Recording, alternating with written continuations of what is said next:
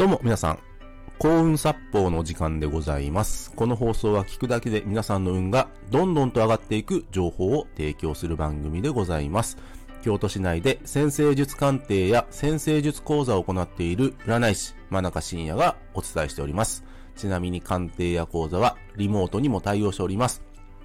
というわけで、えー、今回の放送なんですけども、自己重要感についてお話ししていこうかなと思います。ね、皆さんご存知ですかね？自己重要感。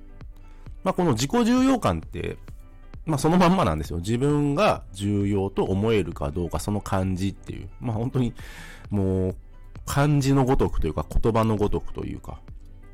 で、なんで今回この話をしようとしてるのかというと、結局、どの仕事も、どの人間関係も、自己重要感を高めるためにやってるんですね。もう一回言いますよ。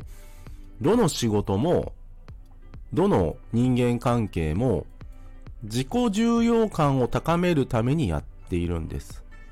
誰のか。相手のです。ここ重要なんですよ。相手の自己重要感を高められる人って、仕事で絶対評価されるんですよ。人間関係で、相手の自己重要感を高められる人って、相手から評価されたり、信頼されるんですよ。で、今、仕事で評価されてない人とか、人間関係で評価されてない人って、相手の自己重要感を高めてない可能性が非常に高いんですね。非常に高い。で、自己重要感って、まあ、もうちょっと噛み砕いた言葉で言うとですよ。あなたはとても大切な存在ですってことなんですね。それを仕事だったり、人間関係、まあ、特にこの言葉とかですね。まあ、表情、仕草で、それを相手に伝えられるかどうか。それっていうのはその、あなたは大切な存在ですよということですね。それを伝えられるかどうかが、実は勝負だったりするんですよ、これ。で、あの、まあ、先日の放送であの、マウント取ってはいけないって、まあ、お話をしたんですけども、このマウント取ってはいけない理由が、実は、この、相手の自己重要感を下げるからなんですね。下げるからなんですよ。めちゃめちゃ下げるからやってはいけないんです。けど、相手の自己重要感を下げることって僕ら普段やりがちなんですよ。ね。例えば仕事が遅いなってなった時に眉間にシワが寄ったりとかですね。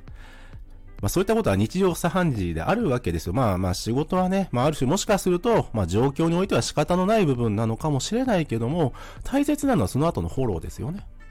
それでも、優しい言葉をかけてあげるとか、あったかい言葉をかけてあげるとか、場合によっては一杯飲みに連れて行くとか、そういったこ気遣いですよね、言ったら。この気遣いができる人ってやっぱり評価されるんですよ。で、ちょっと仕事の話に戻すと、その、まあ、さっきも言ったみたいに、どの仕事も相手の自己重要重要感を高めるためにあるんですよね。で、だから仕事って手を抜いてはいけないし、やっぱりスキルアップして、相手により価値の高いものを提供すると、相手が喜ぶんですよ。自己重要感高まるんです。私のために一生懸命やってくれた。私のためにちゃんと結果出してくれた。ということで、相手の自己重要感が高まるからあなたが評価されるわけですね。これね、意外と分かってない人多いんですよ。なんで仕事を頑張るのかっていうのは、相手の自己重要感を高めるためです。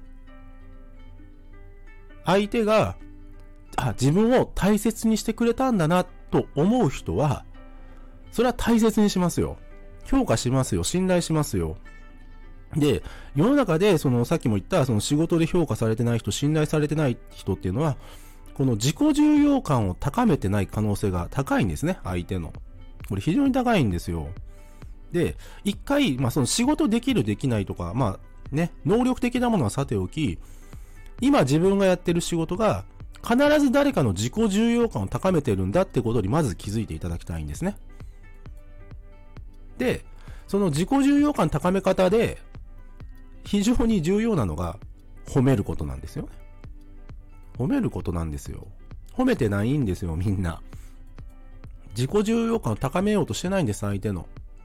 それで、何か人から評価されたいとか、信頼されたいっていうのは、それは無茶な話なんです。それは無茶なんですよ。なので、この自己重要感、ちょっとですね、普段の生活で頭の片隅に入れておいてですね、今、自分が発してる言葉は相手の自己重要感を高めてるだろうか今、自分がやっているこの表情は相手の自己重要感を高めてるだろうかそして、今、自分の仕事は相手の自己重要感を高めているだろうかという視点に立っていただくとですね、あの、面白いぐらい改善点見つかりますよ。あ、まだこういったことで相手の支援ができるなとか、あ、こんな感じで言葉をかけてあげるとやっぱり相手は喜んでくれるんだとか、そういったことがですね、たくさん見つかりますので、ぜひこの放送を聞きの皆さんは実践していただきたいと思います。今日は以上です。ご清聴ありがとうございました。えー、よろしければですね、えー、紹介欄の方に僕の無料プレゼントだったり、えー、あと鑑定や講座の案内を貼っていますので、ぜひそちらもご覧ください。真中深夜でございました。